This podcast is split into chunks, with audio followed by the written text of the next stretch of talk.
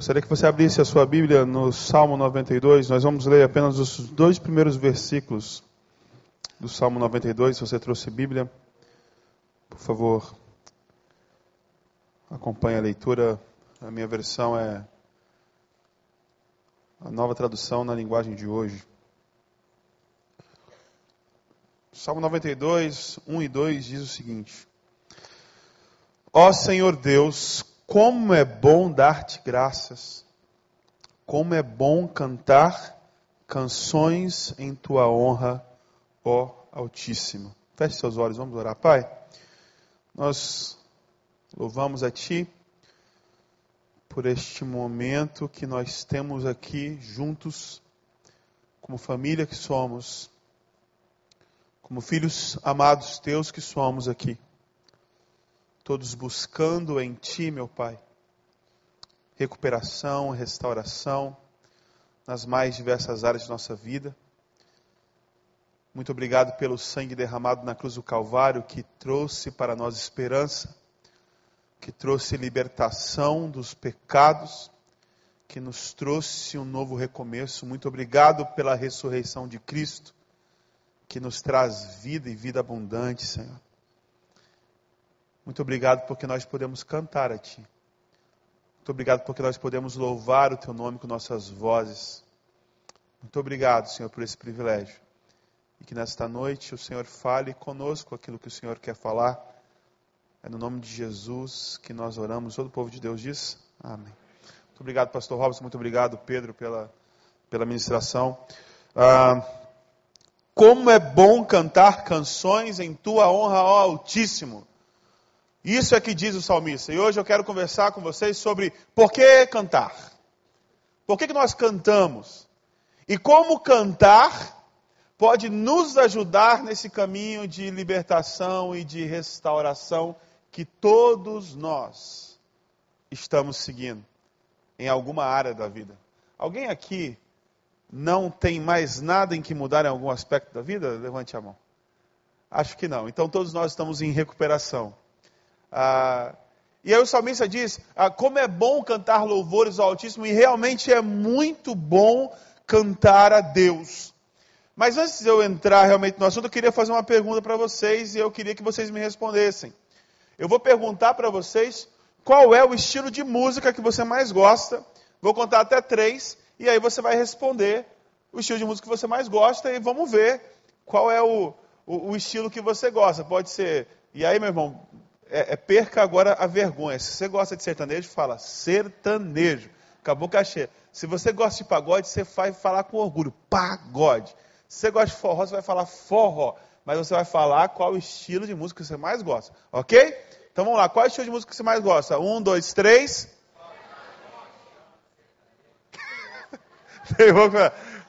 Tem gente que continua.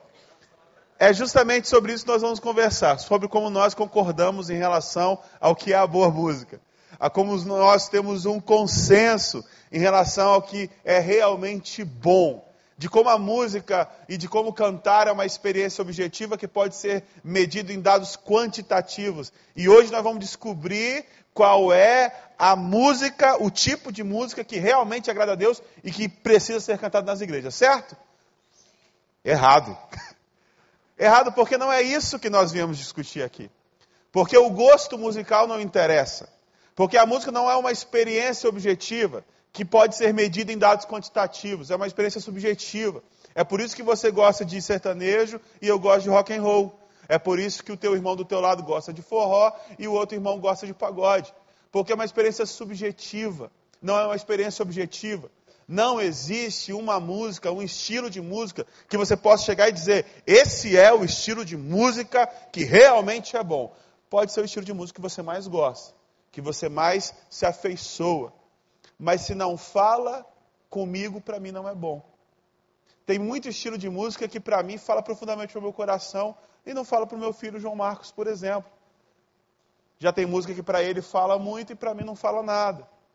Tem uma grande artista da, da, da música popular brasileira, para mim, ela deu uma definição perfeita do que é a boa música. Ela falou assim: a boa música é a música que toca o coração. Essa é a boa música. Então é por isso que nós aqui na Igreja do Recreio, nós não nos preocupamos tanto com ah, o estilo de música e com o gosto eh, pessoal de cada um. Aqui nós nos preocupamos em fazer com que você se envolva numa experiência de adoração coletiva através da canção, através da música. Percebem a diferença? Não importa que se seja tocando rock, não importa se seja tocando MPB, não importa se esteja tocando forró, não importa se esteja tocando qualquer estilo musical, clássico, tradicional, contemporâneo, não importa. Para nós o importante é que todos participemos de uma experiência de adoração a Deus através da música, e isso pode acontecer com qualquer estilo musical. Amém? Mesmo que contrarie o teu gosto, mesmo que contrarie aquilo que você realmente acha que é o certo ou errado em termos de estilo musical. Na verdade, Deus é o criador da música e ele criou toda a música, e toda a música deve ser usada em adoração a ele. E a gente precisa realmente resgatar isso. Mas antes de falar do porquê cantar, eu queria também falar de quem canta. E quem canta sou eu e você. Eu acredito que existem basicamente dois tipos de pessoas: aqueles que gostam de cantar e aqueles que não gostam de cantar. Existe um terceiro grupo também que são os que não sabem cantar, mas esses eles se dividem entre. Desculpa, gente, tem que colocar o celular no silêncio. Existe o terceiro grupo que não sabe cantar, mas eles se dividem em dois grupos. Gru o grupo, é, às vezes existem as pessoas que não sabem cantar e que não gostam de cantar, graças a Deus. E existe aquele, é, aquela categoria que é complicada, que é os que não sabem cantar e gostam de cantar. Se você está sentado lá de uma pessoa assim, que Deus tenha misericórdia de você, da sua vida. Mas é, é fato que tem gente que gosta de cantar, tem gente que não gosta de cantar, e eu queria falar primeiro para você que gosta de cantar. Irmão, cante. Cante, mas cante, cante, cante, cante de todo o teu coração. Cante, cante, cante, porque nós precisamos da sua voz. Nós precisamos que você cante. Nós precisamos da sua energia. Nós precisamos da sua convicção. Nós precisamos da sua paixão. Nós precisamos da sua entrega no momento de adoração. Porque existe muita gente Muitas pessoas passaram por essa porta e utilizaram para chegar aqui neste ambiente as últimas forças que elas têm. Existem pessoas que estão ao teu redor, completamente quebradas, destroçadas, com o espírito abatido, com o coração em frangalhos. Gente que não tem mais energia, sequer para se levantar. Quem dirá para cantar uma música? E nós que somos igreja, nós precisamos ser a voz daquele que não pode cantar. Quando chega alguém abatido, entristecido, você que gosta de cantar e você solta a tua voz e você canta, usando tudo que você tem dentro de você, você não canta só por você. Você canta por aquele que não pode cantar. Não é aquele que não quer cantar, é aquele que não pode cantar. É aquele que não encontra forças para cantar. Eu não gosto muito disso, não, mas eu vou falar. Fala para a pessoa que está perto de você. Quando você não tiver forças para cantar, fala para ela. Eu serei a sua voz. Quando você não tiver forças para cantar, eu serei a sua voz. Meu irmão, você que gosta de cantar, cante. Cante. Até você ficar rouco. Passou a rouquidão? Cante até ficar rouco de novo. Mas cante de toda a sua alma, de todo o seu coração. Quando eu, eu já entrei aqui muitas vezes, com o coração muito abatido. Quantas vezes? Eu entrei aqui em frangalhos, entrei aqui desacreditado, desesperançado. E é muito bom ser lembrado uns pelos outros de que mesmo em meio à dificuldade é possível cantar. Porque quando eu chego aqui, eu vejo gente, às vezes, atravessando por lutas muito maiores que as minhas, Daniel. E que no momento de adoração conseguem soltar a sua voz e louvar ao Senhor. E aí eu me lembro, é possível cantar mesmo em meio à dor. É possível cantar mesmo em meio à dificuldade. Daniel falou que hoje nós estivemos num enterro, um momento muito difícil. E ali no momento final, quando o caixão descia, nós cantamos a música Segura na mão de Deus. E eu vi a viúva cantando aquela música. E eu falei, Senhor, é possível cantar, mesmo em meio à dor. Então, meu irmão, você gosta de cantar, cante. Cante porque você é a voz do cansado. Cante porque você lembra o cansado, o abatido, o derrotado, de que cantar é sim possível. Para você que não gosta de cantar, eu quero dizer que eu sinto muito por todas as vezes que você não cantou por medo dos olhares à sua volta.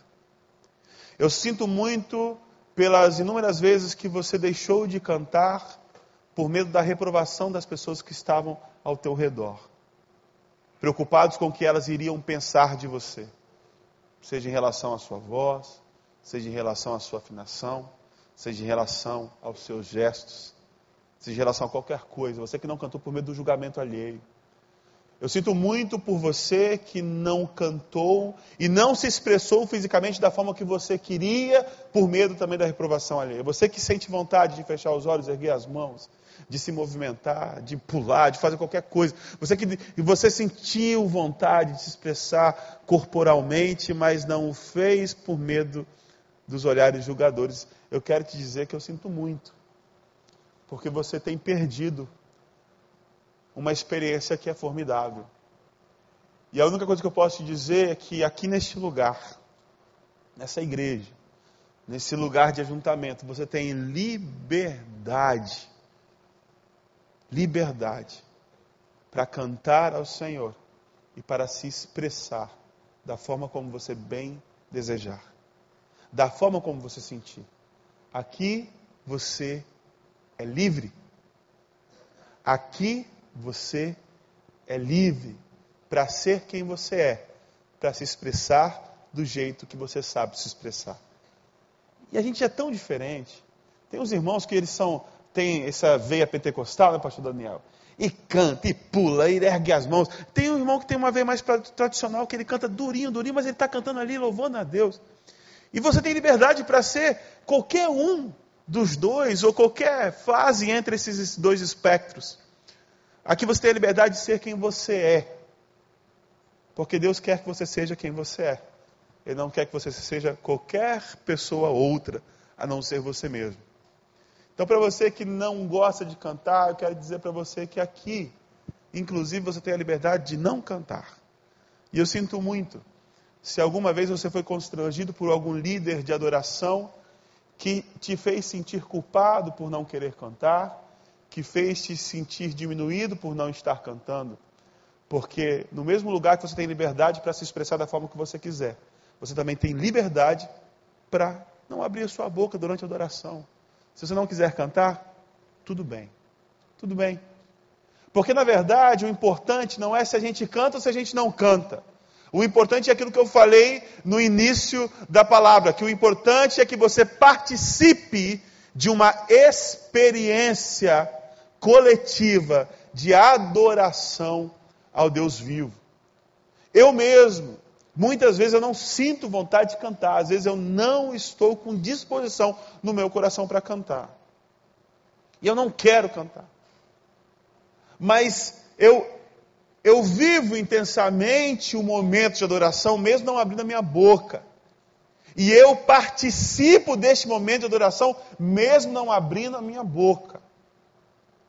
Meu irmão, não importa se você goste ou não de cantar. O que importa é que você se envolva neste momento. Que você esteja presente nesse momento. Que você compartilhe com a pessoa que está perto de você, que está do seu lado, dessa experiência transcendental. Dessa experiência que ultrapassa os limites da razão. dessa experiência espiritual, onde um povo adora e louva ao seu Criador, ao seu Deus.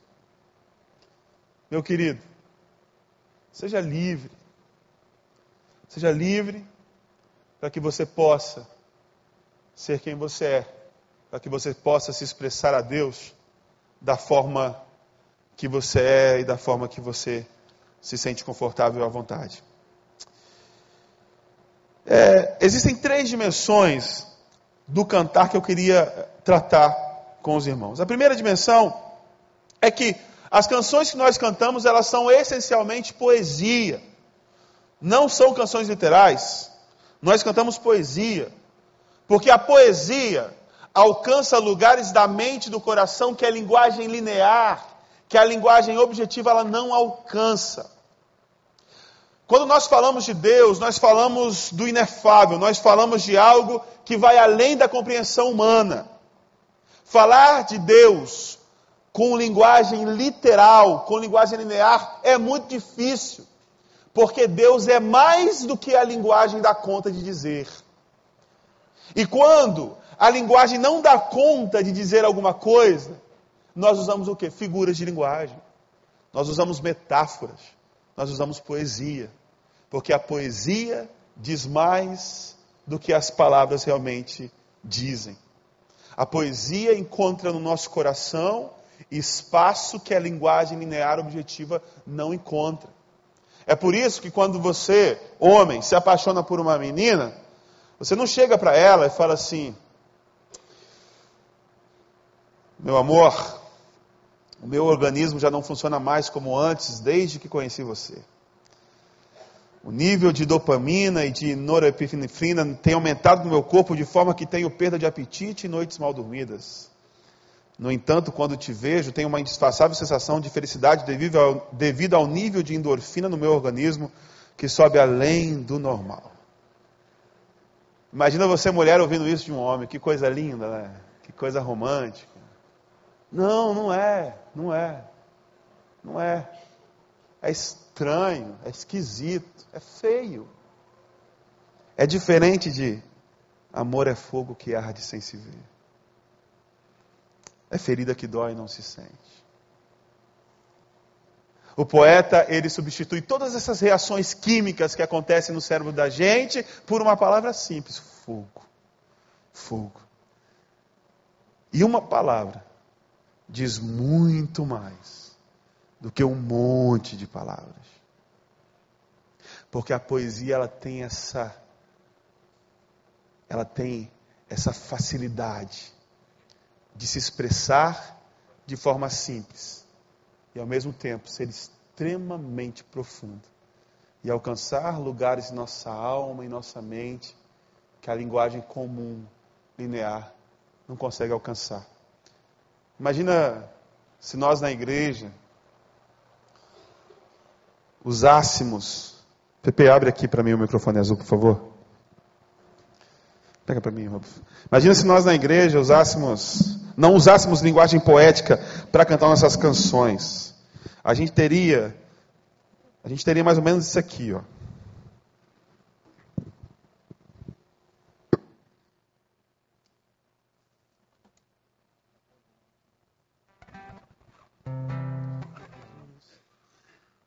Gente teria mais ou menos aqui, ó. Jesus Cristo fez uma mudança significativa na forma como ajo, penso e sinto as coisas. Jesus Cristo fez uma mudança significativa na forma como ajo, penso e sinto as coisas. Aquilo que eu conheço através da palavra revelada como ensinamento dele é o meu padrão de comportamento agora. Pois Jesus Cristo fez uma mudança significativa na forma como ajo, penso e sinto as coisas.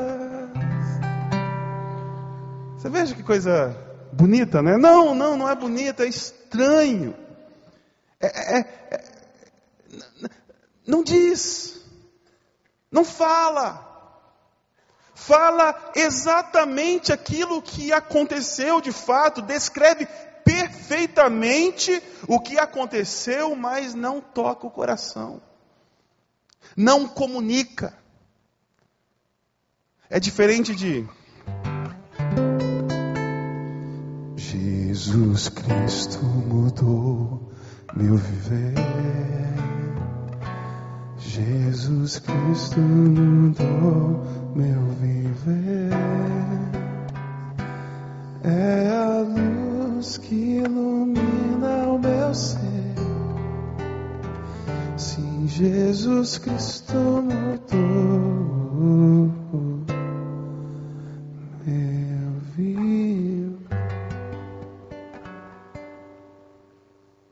São menos palavras, mas que falam muito mais alto do que aquele monte de palavras, que descreve exatamente o que está acontecendo, mas não comunica ao coração. É por isso que a, a linguagem artística é tão importante. É por isso, meu irmão, que mesmo que você não goste tanto disso, diversas situações da vida, somente a arte Somente a expressão artística pode dizer daquilo que você sente no teu coração. E quando nós vamos falar das experiências que nós temos com Deus, é impossível. É impossível descrever em linguagem comum aquilo que Deus é para nós. É por isso que quando o salmista escreve as suas orações, o que sai é poesia, o que sai é arte. Porque ele tenta dizer mais do que as palavras dão conta. E quando nós fazemos isso, quando nós nos expressamos através da arte, a gente fala de um lugar do nosso coração que só é alcançado com a arte. E a gente comunica para o outro algo que só pode ser comunicado através da arte. Olha como é importante nós cantarmos. Olha como é importante nós utilizarmos da música como um instrumento de exaltação a Deus, como um instrumento de evangelização. Dizer para Deus aquilo que nós sentimos por Ele e dizer para o outro o que Deus tem feito em nós e através de nós. Uma outra característica é que as canções que nós cantamos, elas têm um tempo, elas têm, elas têm um ritmo. Elas, elas nos colocam em sintonia. Cantem comigo essa música aqui, ó.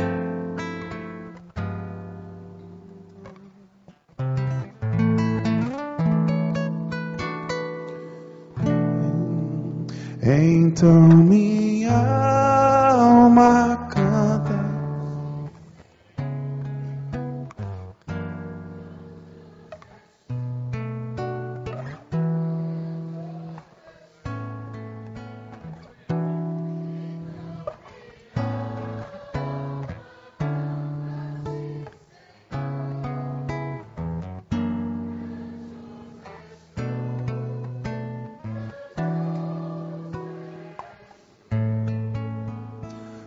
como esse que eu acho que eu e você a gente é completamente dispensável, Robson. Quem liderou? Ninguém. Ninguém e todo mundo. Quando nós cantamos juntos, nós nos submetemos ao tempo coletivo.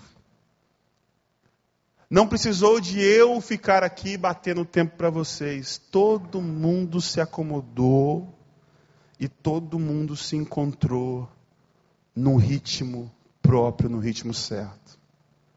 E cada um rendeu os seus próprios desejos de cantar num tom diferente, num ritmo diferente, com arranjo diferente, e todo mundo se submeteu à vontade coletiva, que era cantar do jeito que foi cantado. Nós, quando nós, quando nós cantamos juntos, nós nos submetemos ao tempo, a um ritmo que é de todos. Nós entramos em sintonia uns com os outros. E como isso é maravilhoso. Como isso é especial. Você não tem noção de como isso é especial. E uma outra coisa é que nós precisamos disso. Nós precisamos da sua voz na adoração. O Robson concorda comigo com certeza quando eu digo que existe um vazio nos ensaios, né, Robson? Existe um vazio nos ensaios. Nós ensaiamos aos sábados pela manhã, às vezes às, quartas, às quintas-feiras, o, o back vocal ensaia. E, gente, é muito diferente. É completamente diferente. Porque um elemento essencial não existe, que é a voz da coletividade. Quando nós ensaiamos só com os instrumentos, quando nós tocamos só com os instrumentos, nós temos uma experiência que é completamente diferente da experiência da ministração da celebração. Quando o povo canta, quando o povo se une, quando o povo junto diz ao Senhor que Ele é santo, diz ao Senhor que nós o amamos, que Ele é incomparável, que Ele é digno, que Ele é poderoso, existe um mover do Espírito Santo de Deus que só acontece quando o povo se reúne. É um mover do Espírito que não acontece quando você canta sozinho na tua casa é diferente do que quando você canta sozinho na tua casa. É o mover do Espírito que não acontece quando você canta só com o seu pequeno grupo. Não estou falando que não existe um mover do Espírito nessas situações. Existe. Mas existe um mover diferenciado do Espírito Santo. Quando o povo se reúne e canta junto. Com certeza você, no ambiente de adoração, você vai ter uma experiência individual, é óbvio. Nós temos uma experiência individual. Mas o mais importante é que nós temos uma experiência do todo. Eu discordo de quem diz que o momento de adoração e louvor na igreja é o momento teu com Deus. Não é o momento teu com Deus, é o momento nosso com Deus. Não é o encontro de Deus com o indivíduo, mas é o encontro de Deus com a coletividade. É o encontro de Deus com o seu povo. É uma experiência coletiva. É uma experiência não minha, mas uma experiência nossa. O problema é que a música se tornou um produto. A música deixou de ser uma experiência coletiva para ser uma experiência individual. A música deixou de ser algo feito por nós para ser feito pelos profissionais. E hoje é muito comum você chegar em algumas igrejas, por exemplo, em que a congregação não participa do período de adoração e de louvor. Só canta quem está lá na frente, quem está embaixo fica mudinho, calado. Deixou de ser um momento de adoração, de louvor e adoração. Porque só se caracteriza louvor comunitário, adoração comunitária, quando o povo canta. Nós deixamos de ser o elemento participativo para se tornar apenas um observador. Meu irmão, que você nunca seja apenas um observador. Que você sempre participe dessa experiência coletiva de adoração ao Deus, ao, ao Deus Altíssimo. Eu falei no começo ah, sobre isso e no Salmo 8, e eu quero ler Salmo 8 e eu quero encerrar com esse texto, diz o seguinte: Senhor, Senhor nosso, como é majestoso o teu nome em toda a terra. Tu, cuja glória é cantada nos céus, dos lábios das crianças e dos recém-nascidos, firmaste o teu nome como fortaleza, por causa dos seus adversários, para silenciar o inimigo que busca vingança. Quando eu contemplo os teus céus, obra dos teus dedos, a lua, as estrelas que ali firmaste, pergunto: que é o homem para que com ele te importes? e o filho do homem para que com ele te preocupes? Tu fizeste um pouco menor do que seres celestiais e o coroaste de glória e de honra.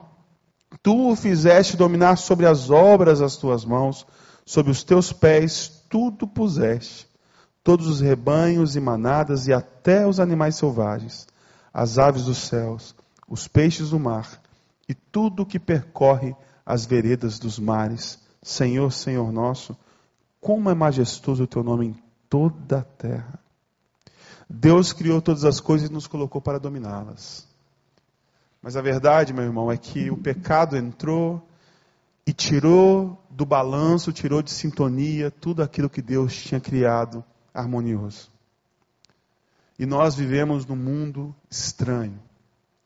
Nós vivemos num mundo onde existe uma profunda sensação nossa que existe algo completamente fora do lugar. Quando a gente vai a um cemitério e vê três crianças chorando a morte do pai. Um menino de 12, um de 8 e um de 6. Chorando a morte de um pai que foi violentamente assassinado. Existe uma profunda sensação de que tem alguma coisa muito errada. Tem alguma coisa muito errada. Mas o mais interessante é que quando eu cheguei à igreja, eu fiquei realmente muito abalado mesmo com, com o que aconteceu. Já fui em, em muitos enterros. Mas o de hoje mexeu muito comigo. E quando eu cheguei aqui na igreja, tocou meu WhatsApp, eu tenho uma sobrinha de oito meses de idade. E aí a minha irmã mandou para o grupo que a gente tem da família, das pessoas que moram fora de Brasília, que é onde a minha irmã mora com a minha sobrinha e meu cunhado. Ela manda para esse grupo fotos e vídeos da, da Juju, da Julinha. E aí ela mandou um vídeo da minha sobrinha cantando na linguagem de neném dela uma música. E ela tá com a vozinha rouquinha. Aí saiu uma coisa mais ou menos assim, pá, pá, pá, pá, pá. E de repente o meu coração se encheu de alegria e de esperança. E o sentimento no coração era: tem alguma coisa de muito certa nesse mundo também. Era isso que Deus tinha em mente quando criou a gente. Era isso que Deus queria. Só que o pecado chegou e tirou isso completamente de sintonia. Criou esse desbalanço.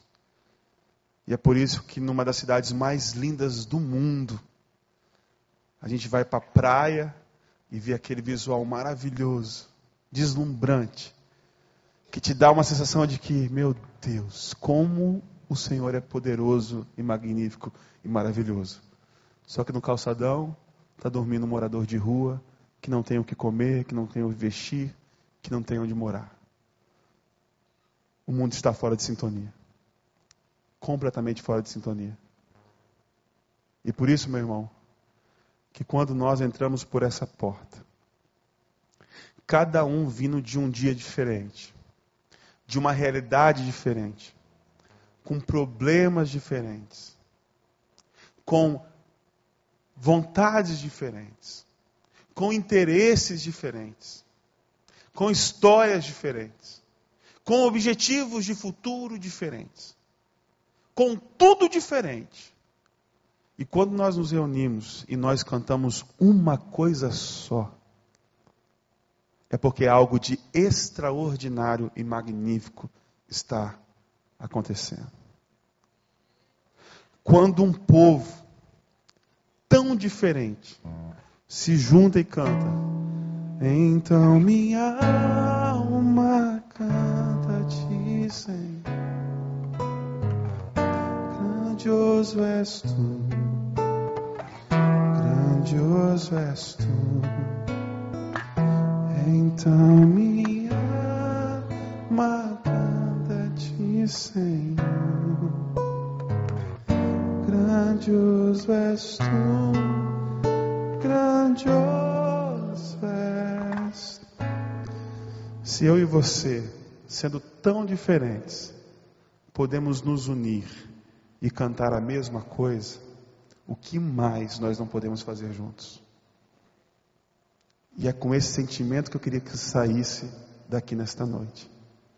Se nós, todos, vindo de lugares diferentes, com histórias diferentes, com expectativas diferentes, com sonhos diferentes, com tudo diferente, podemos deixar de lado as nossas diferenças e cantar todos exatamente a mesma coisa, no mesmo ritmo. A gente para junto, a gente continua junto. A gente respira junto, a gente expira junto.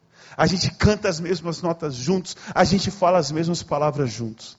Se nós podemos fazer todas essas coisas juntos, o que mais nós não podemos fazer juntos? O que mais nós, como povo de Deus, não podemos fazer juntos? Aquilo que para você parece impossível, é possível no nome de Jesus. Porque nós cantamos juntos. Porque nós vamos contra essa cultura do egoísmo, do individualismo. Porque nós nos submetemos ao tempo coletivo. Porque nós nos submetemos à tonalidade coletiva. Porque nós nos submetemos ao ritmo coletivo. Porque nós abrimos mão de nós mesmos e nós nos entregamos para o outro e pelo outro. Que esse seja o teu sentimento.